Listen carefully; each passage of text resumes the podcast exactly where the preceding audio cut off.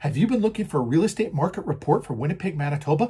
Well, we've got the neighborhoods of River Park South, Dakota Crossing, and South Glen all below in a YouTube video.